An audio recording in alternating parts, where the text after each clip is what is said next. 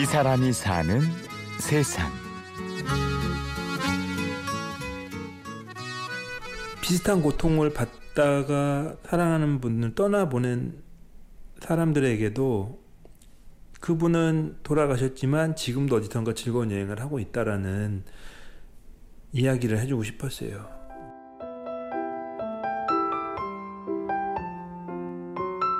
암 환자와 그 가족, 주변인들의 이야기를 섬세하고 사실적으로 그려낸 만화 암 환자. 하지만 이 만화의 작가는 이 작품이 우울하거나 슬프기보단 함께 모험을 떠나는 동화 같은 이야기라고 말합니다.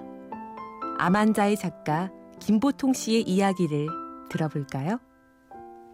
처음부터 그 얘기를 했어요. 제가 암 환자에 관한 만화를 그릴 겁니다. 라고 하니까 담당자분께서 그리고 우울한 얘기, 뻔한 얘기, 결말이 정해져 있는 이야기를 뭐하러 하려고 하느냐. 심파, 단순 심파 만화가 되지 않겠느냐 했는데 제가 그때 말씀드린 게 절대 우울한 만화가 되지 않을 거고 해피엔딩으로 끝날 거다. 그리고 이 만화는 반지의 제왕이라고 생각하시면 된다라고 담당자분을 설득을 해가지고 결말까지 열심히 모험을 한다는 기분으로 그렸기 때문에 이렇게 그려진 만화 암환자는 2014 오늘의 우리 만화상에서 문화체육관광부 장관상을 수상했고 2015 부천 만화대상 부천 시민 만화상을 받았습니다.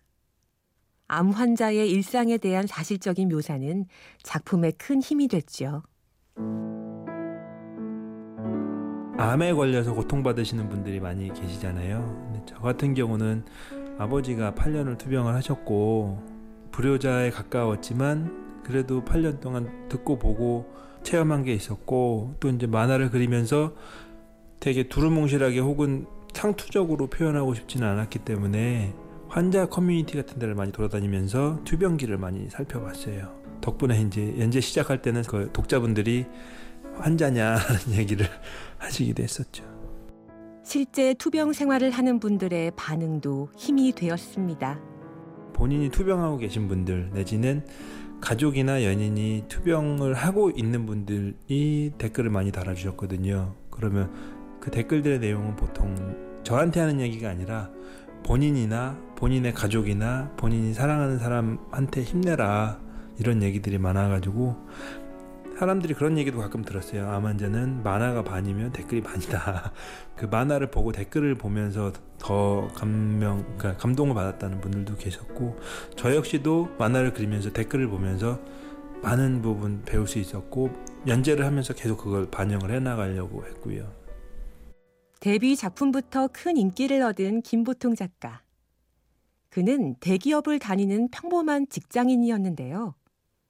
대기업 정규직의 안정적인 삶을 버리고 만화를 그리게 된 이유가 무엇일까요? 새벽에 일어나서 회사를 가서 다시 또 한밤중에 내지는 뭐 가끔 새벽에 이제 퇴근을 하고 집에 누울 때마다 이제 내 삶이라는 것이 과연 있는가라는 의문이 많이 들었거든요. 직장 생활에 회의가 들었지만 당장 회사를 그만둘 수는 없었습니다. 이제 아버지가 바라는 아들의 모습은 저희 아버지는 그 고등교육을 받지 못하셨고 또 도시 빈민에 가까운 삶을 평생을 살아오셨고 경제적으로나 사회적으로나 뭐 이렇다 할 어, 이뤄낸 성취가 없으셨던 분이에요. 그러다 보니까 항상 제가 어릴 때부터 그 힘에 대한 갈망이 굉장히 강하셨거든요.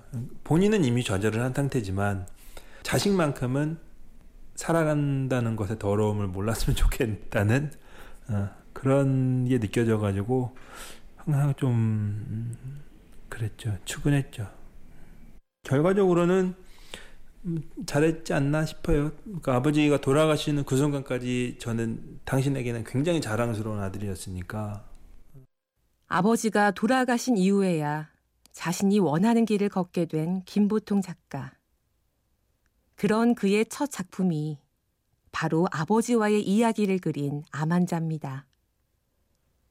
부자지간의 정이 남달랐던 걸까요?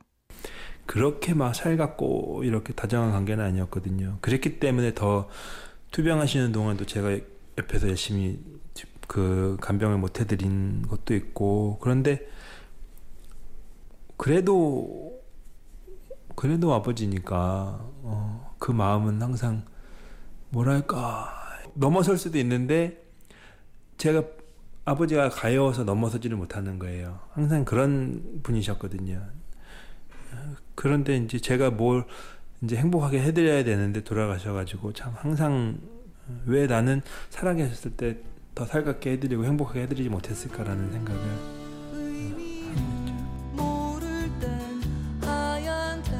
우리 앞의 현실은 팍팍하고 잔인합니다. 만화 아만자 속 주인공은 젊은 나이에 항암 치료를 받아야 하는 무서운 현실을 살지만 유머를 잃지 않으려고 합니다. 꿈속에서는 귀여운 요정들과 모험을 떠나죠. 김보통 작가는 이렇게 말합니다. 그 아무리 외로운 여행이라도 혼자 가는 게 아니다. 결국은 그동안 내, 내 주변에 나를 사랑해줬던 사람들, 나와 함께했던 사람들이 마음들이 같이 여행을 하고 있는 거다라는 그런 얘기를 했던 거고 앞서 말씀드린 것처럼 세상이 잔혹하지만 그래도 나를 위해 주는 사람들이 있고 내 주변 사람들이 있고 내가 도움을 줘야 되고 내가 도움을 받을 수 있는 사람들이 있다라는 걸 보여주는 거기도 하는 것 같아요. 말까지. 이 사람이 사는 세상 앞으로도 화려하진 않지만 분명히 존재하는 사람들의 고통에 대한 이야기를 하고 싶다는 김보통 작가를 만났습니다. 지금까지 취재 구성의 강희구, 내레이션 임현주였습니다.